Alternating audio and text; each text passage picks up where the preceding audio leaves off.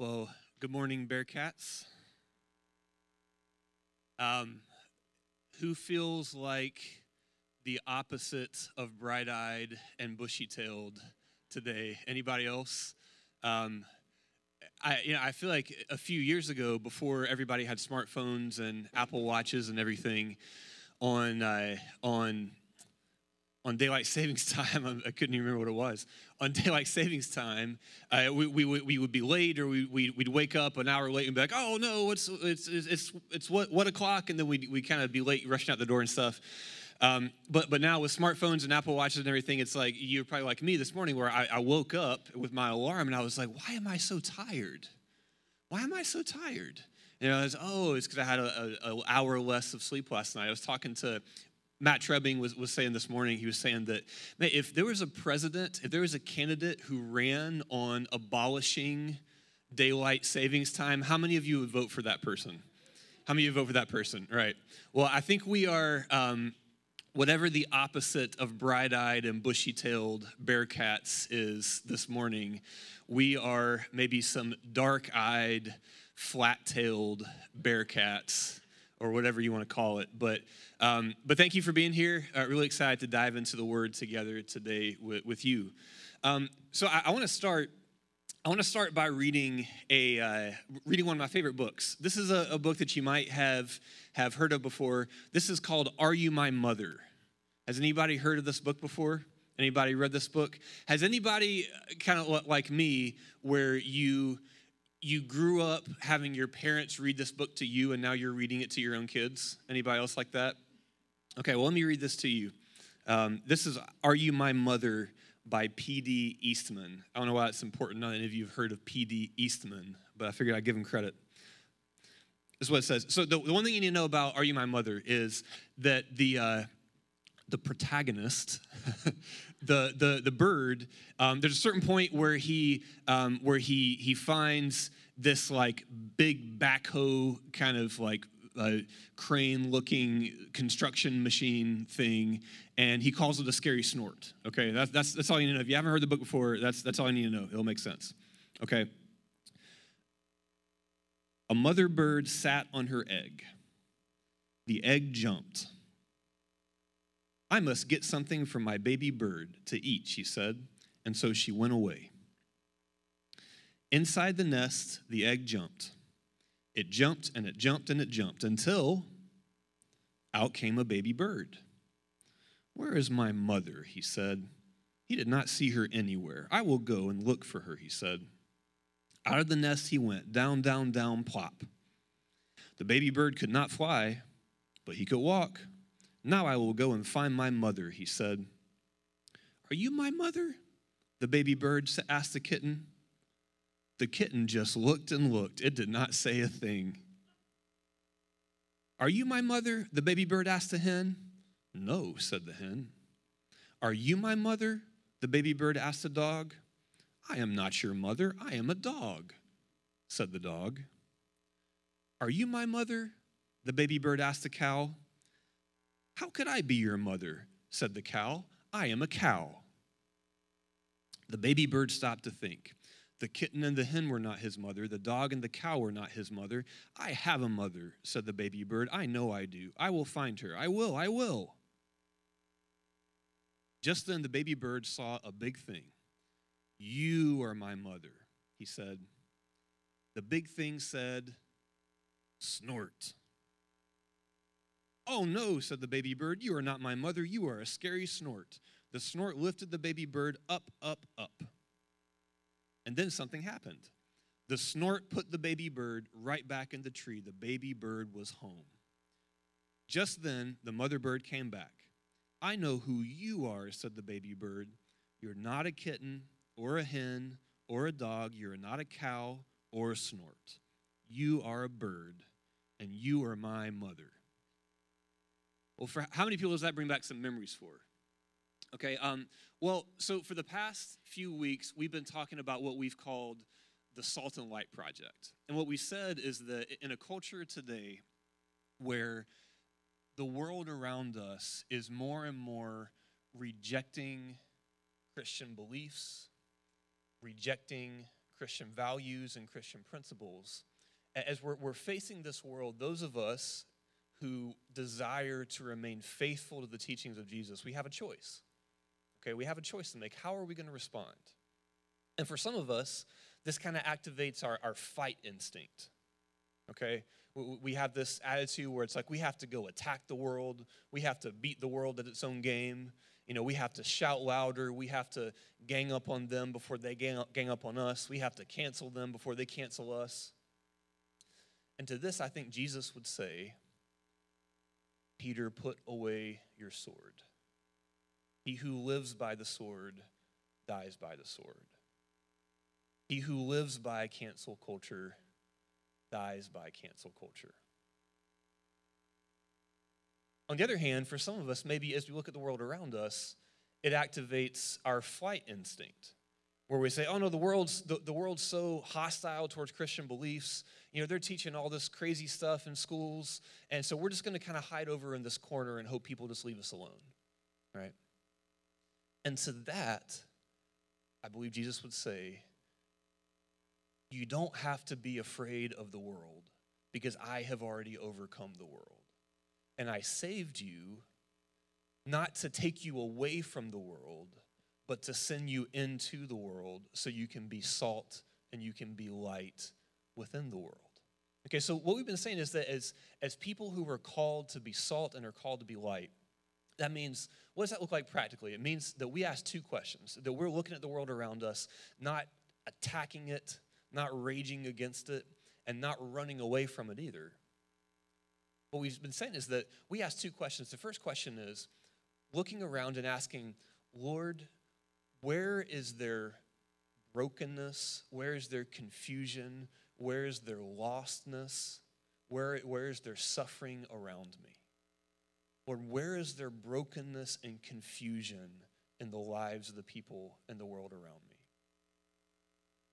And number two, asking the question, Lord, how do you want to use me to bring healing, to bring truth, to bring comfort, to bring clarity into this world, in those areas of confusion and those areas of brokenness. So, where is there brokenness and the confusion in the world?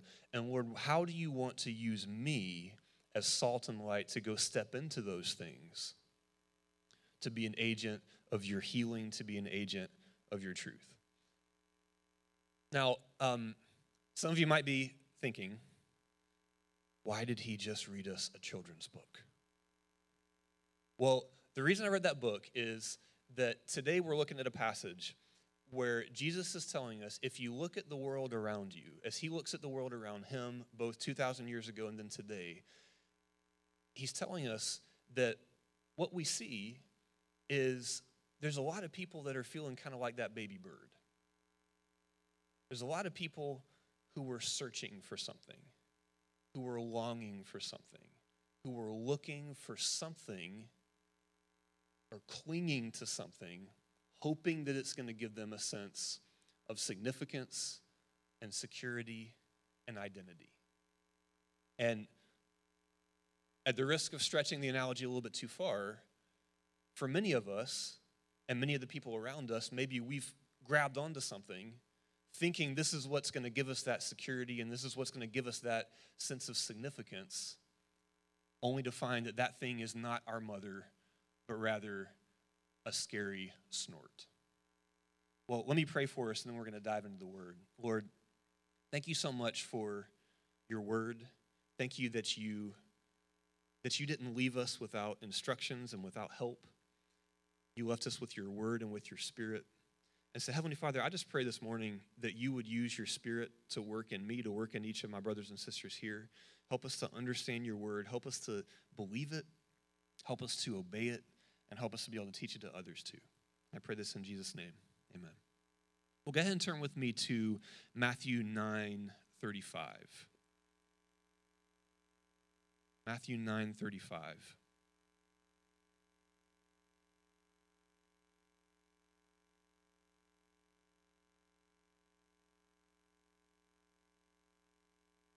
So Matthew 9:35. So the context here is Jesus has been traveling all around the, uh, the northern part of the kingdom of Israel. and he's been preaching, he's been teaching, he's been casting out demons. And we're, we're going to look today in Matthew 9 35 through 38. We're going to look at three things that Jesus does. Three things that Jesus does. So um, start reading in, in verse 35. So Matthew 9 35 through 38. It says, And Jesus went throughout all the cities and the villages, teaching in their synagogues and proclaiming the gospel of the kingdom and healing every disease and every affliction. And when he saw the crowds, he had compassion for them because they were harassed and helpless, like sheep without a shepherd. And then he said to his disciples, The harvest is plentiful, but the laborers are few. Therefore, pray earnestly to the Lord of the harvest to send out laborers into his harvest. Okay, so three things in this passage that we see that Jesus does. Three things that Jesus does. The first thing that Jesus does is he notices.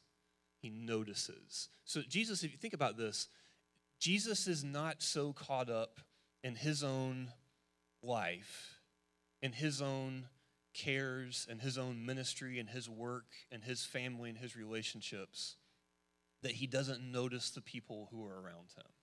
It would be so easy. Jesus has hundreds and thousands of people coming up to him every single day, you know, wanting him to heal them, wanting him to answer questions. It would be so easy for the people around him just to turn into this kind of like nameless, faceless blob, right? But, but that, that's not what happens. Jesus still notices people. He takes the time, he cares enough to notice the individual people around him to see how they're doing.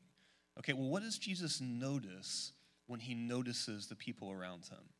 Well, he says that he notices that the people are like, that they're harassed and helpless, like sheep without a shepherd.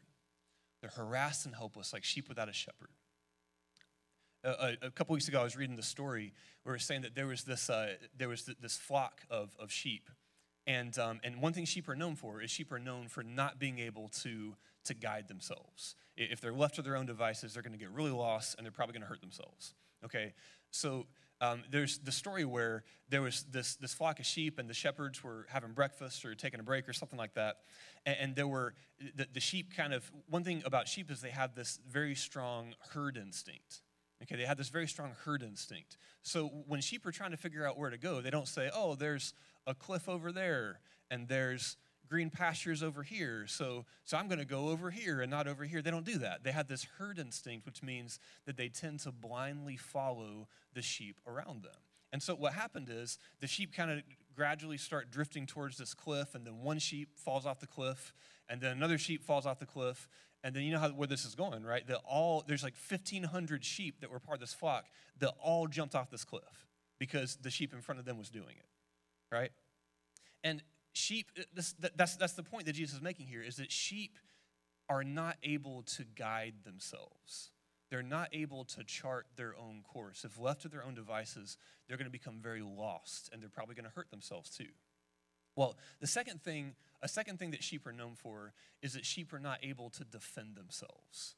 Sheep are not able to defend themselves. Okay, sheep don't have, sheep are not like bear cats Okay, they don't have fangs, they don't have claws, they are not the most dangerous animal in the world, or even the second most dangerous animal in the world, or probably not even on the top 10 list. So, sheep. Sheep are, are, are completely defenseless if there's a predator, if there's a wolf, or if there's, there's some type of predator that comes. The, the sheep, there's no way the sheep can, can protect itself. Okay, it's just to get it's to get eaten. All right, so and and for sheep, it's no good saying, okay, we're going to teach these sheep how to use a compass. We're going to teach these sheep how to use GPS. Or we're going to teach these sheep some jujitsu or, or something like that or, or, or, or something. No, that's not what they need. If you want the sheep to be secure, if you want them to be safe, if you want them to go in the right direction, they need a shepherd. That they need a shepherd. And without a shepherd to protect the sheep and to guide the sheep into green pastures, they're going to get very lost they're going to get very hurt, and, and, and they're probably, they're probably going to die. Okay, so, so what is Jesus saying here? Jesus is saying that the people, when he looks around at the people around him 2,000 years ago, and the same thing when he looks around at, at us and the people in our culture today, he sees a lot of people who are just like sheep without a shepherd, who are searching for something, who are longing for something, something that's going to give them security, something that's going to give them a sense of, of significance, and, they're trying to find it on their own but are wandering off in all types of, of, of, kind of dangerous, dangerous directions, right? So, what are some of the, as we look at the culture around us, what are some directions as we think about sheep and the tendency to kind of wander off from the shepherd if the shepherd's not keeping an eye on them, if the shepherd's not guiding them well, or if they're not, if they're not following the shepherd? What are some different ways that the people around us, and maybe even some of us, and likely some of us too, are, are wandering off in, in, in different directions. Well, let me give you three. Okay, so I was at a, uh, a few weeks ago, Lindsay and I were at, uh, it, was, it was Valentine's Day, and so we went out for, for a date um, on, on Valentine's Day. We went to, to a Chinese restaurant. Okay, Lindsay and I, we lived in China for 13 years, and so it's kind of, it feels like a little taste of our other home to, to go to a, a really nice, authentic Chinese restaurant. And the owner of this restaurant is in downtown Cary. It's actually is kind of from the same part of China that we lived in for a long time, so it's kind of neat. And um, so, so we're at this restaurant, and, and we sit down, and you know what is what is the mark of a good authentic Chinese restaurant?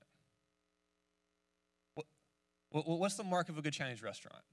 It's that you go in and there's Chinese people there, right?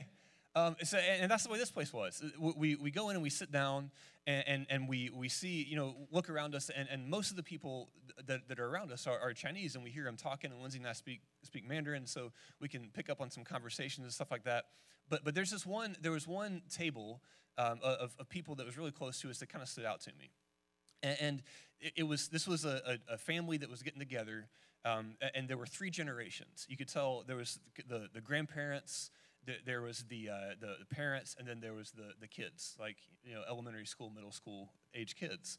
And as you, you kind of hear them talk, it's, it's interesting because they're, they're kind of talking back and forth, and it's really, you know, it's, you can tell they really care about each other, but they're talking back and forth, and it's interesting just hearing the languages they speak. Because, like, you can tell the grandparents are really comfortable in Chinese, um, and they speak a little bit of broken English, but if they try to communicate with one of the, the waiters or with somebody else, it's kind of it's, it's, a little bit a little bit tough. And, and, the the the parents are fluent in both Chinese and, and English. Okay, so they can kind of they can kind of do do both, and they can order the food and stuff like that, and they can talk to the kids. But then the kids, the, the kids might speak a little bit of Chinese, eh, uh, but they're most comfortable in English right? So this conversation is fascinating. It's this kind of random sort of not random but this sort of back and forth of, some, some english some chinese and some, some back and forth and some, some broken english some broken chinese and um, you know as people who have lived overseas like lindsay and i have it's um there's something that happens when you are living in another culture when you're a first generation or maybe even a second generation immigrant, or when you have, like many people around us today have, having three generations living in the same house like that. There's this feeling that you're often caught in between two worlds. There's this feeling that you're often caught in between two worlds. Okay, has anybody experienced that before? Where it's kind of like, you know, if, if the, the, the, the, grandparents who, who, maybe, who maybe came to, to, to America later in life, that they're still kind of holding on to the, the host culture or their home culture, whether that's China or whether that's India or whether that's whatever part of the world it is. And, and the, uh, and including religious beliefs, including traditions and culture and stuff like that. And, and then you have the, uh, the, then you have the, the parents who are, are going hard after their career, who are, are, are, trying to live the American dream, hoping their kids are going to be doctors and lawyers and engineers or, or stuff like that. And, and, then you have the, the younger generation, the younger generation who has these expectations and they have this, this culture that they're part of, but what they're thinking about on a daily basis is how to play basketball like Steph Curry and how to fit in with their friends at school, right? So it's very easy to feel caught in between two different worlds or three different worlds in the sense of, well, who am I really? What, what, am, what do I believe really? You know, we kind of had Hinduism or, or, or Buddhism or, or, or, something like that back, back, in, back in the country that my parents or grandparents came from. And, you know, there's some Christianity and different religions around here. And then you have the American dream and you have all this type of stuff. Who am I really? It's easy to feel caught in between two different worlds. There's a, a survey that we did um, a, a, while back, and we got the results in, in January 2021 that said that of the people who live within a five minute drive of our church property, the people who live within a five minute drive of our church property, that about a third of them are Asian. About a third of them are Asian. Now, some of those are just like me and, and grew up, you know, born and born and raised in, in North Carolina, right? But there's many others who are like that family that I just mentioned, who are first generation immigrants or who are second generation immigrants or who are you know or who are trying to figure out you know am i am i this? Am i chinese? Am i indian? Am i am i american? Am i something in between? Right? That are they're looking for a sense of of who they are. Right? Well i, I was as i was in this restaurant i uh, there's um, there's another person that i noticed two other people that i noticed and um, you know, these, these, two, these two people weren't sitting together but they were in different parts of, of the restaurant and uh, it, it, was, it, it was clear that these two people, that they were, um, that they were biological men who were living as, as women. biological men who were living as, as women. They were, they, were with, they were with somebody else. They were on, um, yeah, they were, they were going out for dinner just like we were. And, um, and it, it, it seemed that they were they were likely what many people would identify as, as trans, trans women or biological men who are, who are living and who are presenting themselves and who are identifying themselves as, as women. Okay? Now, I, I want to be very clear um, that when we see trans people, that gender dysphoria is a very real thing. Okay, it's a, it's a very real thing, something that many people experience. But and when we see people who are who are trans, who are experiencing gender dysphoria, who have some type of gender confusion, we should not be grossed out. We should not be, you know, disgusted or something like that. Oh no, you know, don't let my kids see that or, or, or something like that. Because these are when I when I look at these these two people that I saw in, in this restaurant, when I see them, I see two beautiful, wonderful, precious image bearers of God who are every bit as much as valuable as I am or anybody else is, but who at the same time are also experiencing a high level of confusion. That when you're experiencing confusion on such a basic level, on such a basic level as, am I a man or am I a woman? And, and that's a real thing. When you're experiencing confusion on such a basic level like that, that is, when Jesus looks at that, what he sees is a sheep who is looking for a shepherd. Sheep who is looking for a shepherd. And in our culture today, where you have some people who might be experiencing gender dysphoria, and they go to the people around them, they go to their, their peers, or they go to their friends, or, or even some, some, some of their, their trusted advisors, their, their teachers, or even their pastors, and the advice that they're given is, oh, well, you should consider changing your pronouns and starting hormone therapy. That's the epitome of the blind leading the blind. That's the epitome of what we were just talking about of this flock of sheep who, you know, this one's following that one and that one's following this one, and they're all kind of drifting towards this cliff. And, and nobody's really leading, but they're kind of drifting that way. And Jesus looks, looks at that and he says, this, These are people who are longing for a shepherd, people who need a shepherd. But what about you? What about you? What are you looking to? What are you clinging to, hoping that it's going to give you a sense of identity?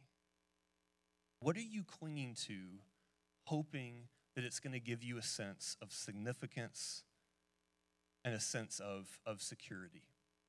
You know, I, I think it's interesting. Um, very often, I have very little motivation to share the gospel. I have very little motivation to share the gospel. Can anybody else relate to that? Where you kind of hear, hey, this is something you should be doing, and you like, yeah, I, I, I know, but it's really hard to get excited about it. And so you hear, you know, you hear Matt or you hear me or you hear David talking about, you know, going to the serve at the the marathon weekend next weekend and, and having a chance to build relationships and, getting to know our neighbors and praying for them and sharing our testimonies. And it's just hard to get excited about it. Why is that? I think the main reason is that for many of us, we don't get excited about sharing the gospel because we're not experiencing the gospel. We don't get excited about sharing the gospel because we're not experiencing the gospel. What is it for you that you are looking to and clinging to to give you a sense of significance and security? How would you answer this question? How would you answer this question? If only if only people around me saw me as blank, then I could be content. If only people around me saw me as blank, then I could be content. How would you fill in that blank?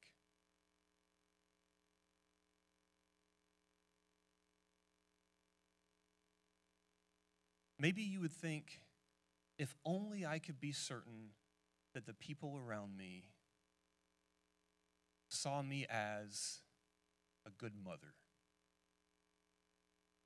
then I would be content. If only the people around me saw me as a good father, then I could be content. If only the people around me saw me as competent and hardworking, then I could be content. What's in that blank for you? Because so often, I think the reason we don't have motivation to tell other people about Jesus is because the gospel isn't good news for us.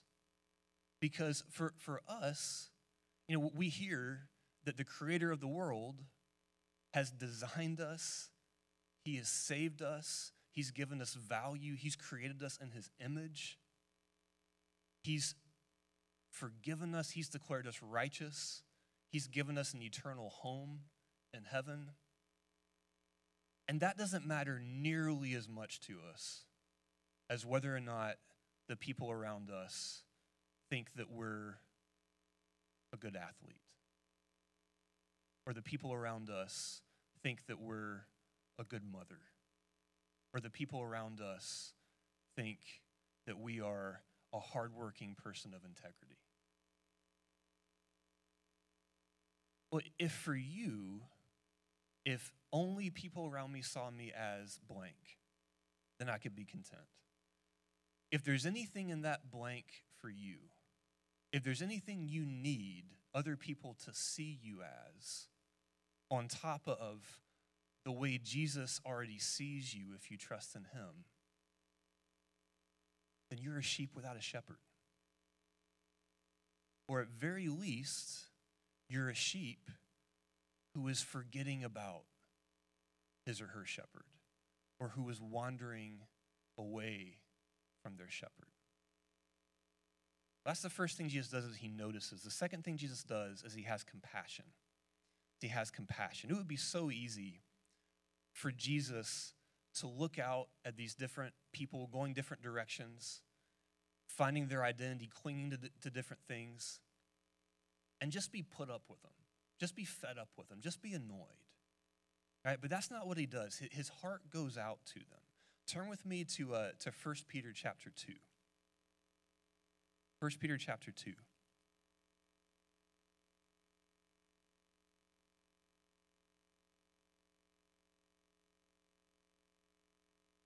First Peter 2, 24 and 25.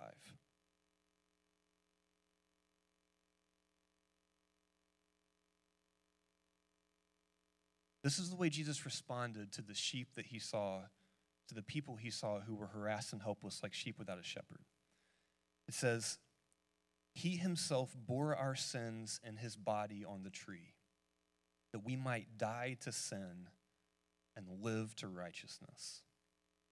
By his wounds you have been healed. For you were straying like sheep, but have now returned to the shepherd and the overseer of your souls.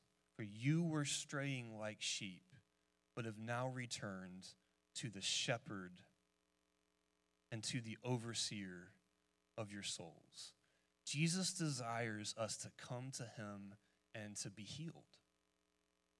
Have you experienced the relief, the joy, and the peace that comes when we're able to take whatever's in that blank for us and to say, you know what? That's a good thing. I want that. I'm going to be moving towards that. But I do not need that to be content. That's what the Apostle Paul experienced when he says in Philippians, when he says that he's learned the secret to be content in any and every situation says, I can do all things through Christ who strengthens me. Have you learned the secret that regardless of how people see you, regardless of what's going on in your life, you can be content because of who you are in Christ? Well, the more we start to experience this, the more we start to experience this, we'll find ourselves naturally excited to tell other people about it. So, what does it look like for us to be salt and light in this world? Well, in this confused culture, where people are searching for identity, searching for significance, and searching for security. God has called us to invite people to discover who they were designed to be in Christ. God has called us to invite people to discover who they were designed to be in Christ. He's invited us to help people see, to experience first, and to help other people see too that we are not defined by our feelings, whether it's our, our sexual feelings, our feelings about our gender, our feelings about something else, that we are not defined by the desires that we have. Instead, we are defined by, we find our identity in the one who desired us so much that when we were like sheep without shepherds, he came down to die on the cross so that we could become a part of the bride of Christ. We are not defined, we're not defined by how well we can fit in. We're not defined by being American or being, being Indian or being Chinese or being, or being whatever or being or fitting in, in in this culture or that culture, or fitting in at school, or fitting in in this country, or, or fitting in in this workplace. We're not defined by that, but we are defined, and we invite other people to discover the joy of being defined, not by those things, but by being citizens of the kingdom of heaven, who, to one degree or another, as long as we're on this earth, are going to feel like strangers whether we were born and raised here or whether we just came here last week. We get to invite people to experience the joy of what it feels like to realize that we are not defined by the praise of other people, by somebody saying to you, You're a good mom, you're a good dad, you're such a hard worker, you're so good at blank. Instead, we are defined not by what we can do, but by what He has done for us. And for you, you might be listening to this today and think, that's crazy.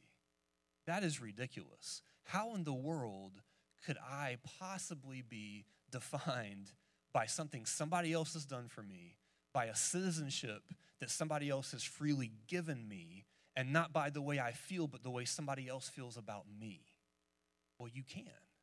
And that's the freedom, that's the healing that we have when we come back to our shepherd. That's the second thing Jesus does is he has compassion. The third thing Jesus does is it says that he prays. It says he prays.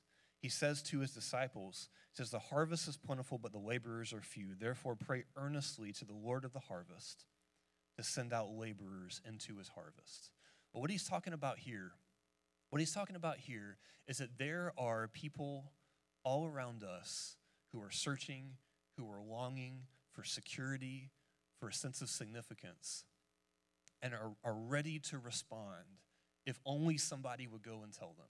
If only there was somebody who was experiencing the joy of knowing who they are in Christ and that that would overflow onto them. They would be ready to respond. So Jesus prays. It says he tells his disciples to pray. And then in Luke's account, it actually says that he stayed up all night praying himself. And the next day is when he appointed his disciples and sent out the 12 to go, to go and preach the gospel. Okay? So the three things Jesus does he, he, uh, he notices, he has compassion, and then he prays. What does this look like for us on a very practical level? What does this look like for you and me as we get ready to close here on a very practical level?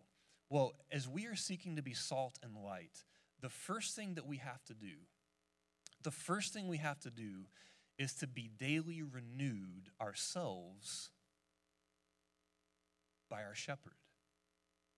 Whatever's in that blank for you, what does it look like for you to give that over to God and say, God, I, I want this. I think this is a good thing, but I do not need this to be content.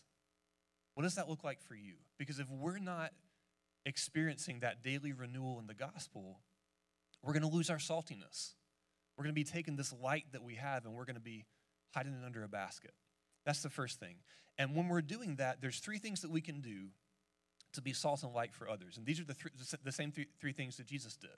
Okay, the first thing we can do, I want to encourage you especially, um, think about this as we get ready as a church to serve in the marathon next week. If you haven't signed up yet, you can sign up on the, the Church Center app. You can sign up on the link in the e news that we have a chance um, next week to serve all day long um, to a lot of people who are going to be participating and watching the uh, American Tobacco Trail uh, Marathon.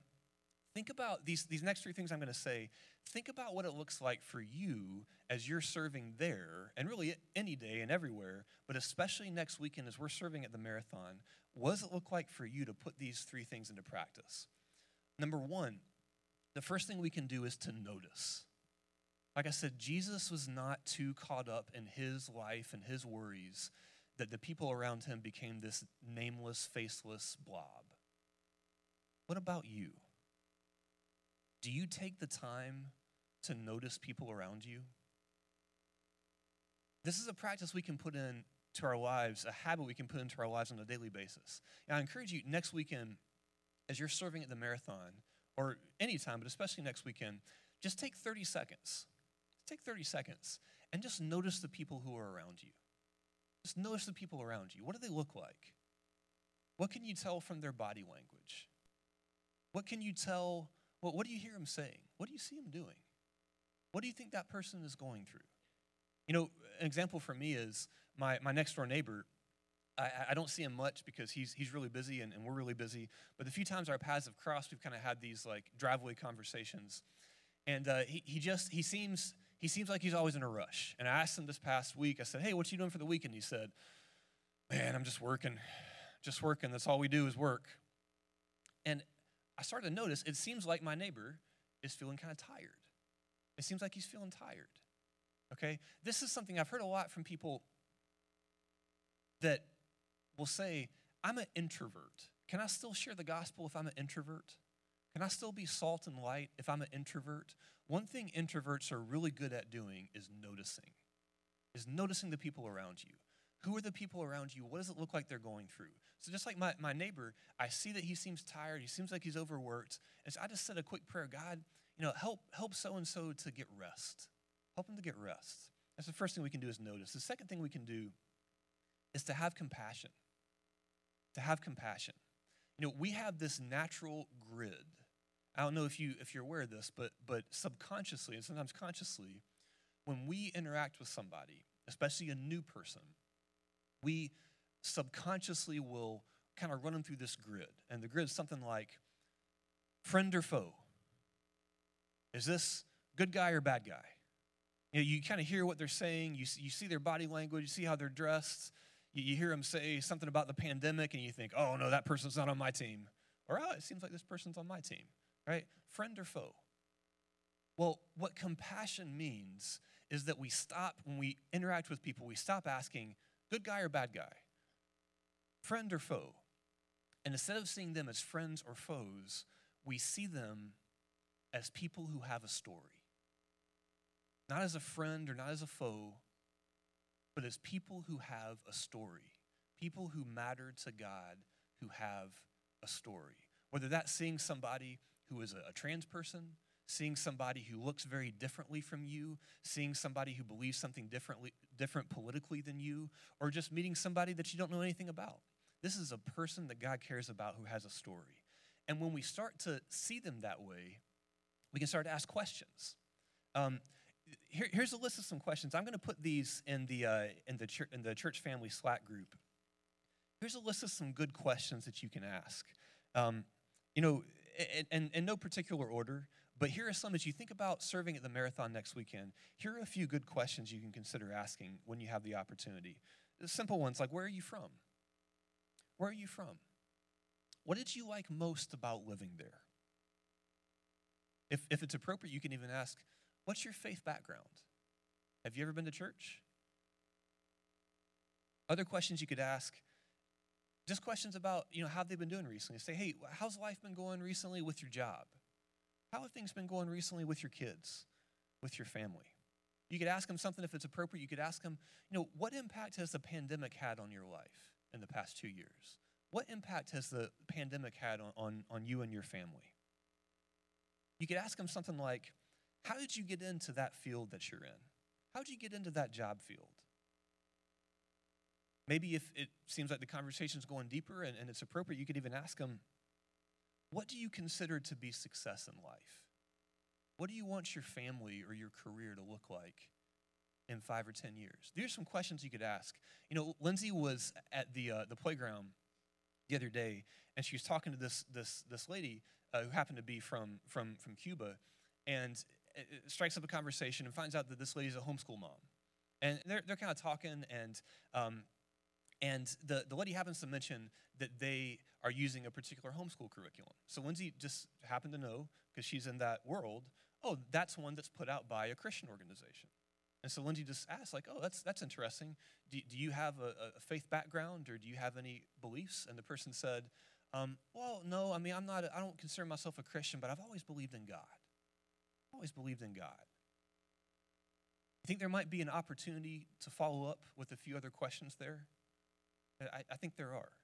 So, number two is having compassion. Number three, we can pray. Finally, we, we can pray. We can do two types of prayer. Number one, silent prayer. Just, just like I was saying, you I see my neighbor, he looks kind of tired. God, please help so and so to get rest. Please, please bless this person. Please help them to have a good day. We can do kind of those brief, silent prayers. And as we get to know people on a more deep level, we can start doing a prayer list where we say, here are people I want to commit to praying for on a deeper level. And this afternoon the church Slack group, I'm going to put out a list of ways you can be praying for people, both kind of silently in the moment and then on a deeper level if there's people that you want to put on your prayer list. And I encourage you to look at those. Well, guys, God has called us to be salt and light. He's called us to be a city on a hill. And we have the chance to do that every single day, and especially this coming weekend. So I encourage you to, to sign up for that and, and to, to serve. And I'm excited to see what God's going to do. So let me pray for us. Lord, thank you so much for your word. Thank you for the privilege of being here today. And I just ask that you would empower us, empower us every single day, and especially next weekend. Help us to be salt and help us to be light. And I pray these things in, uh, in Jesus' name. Amen.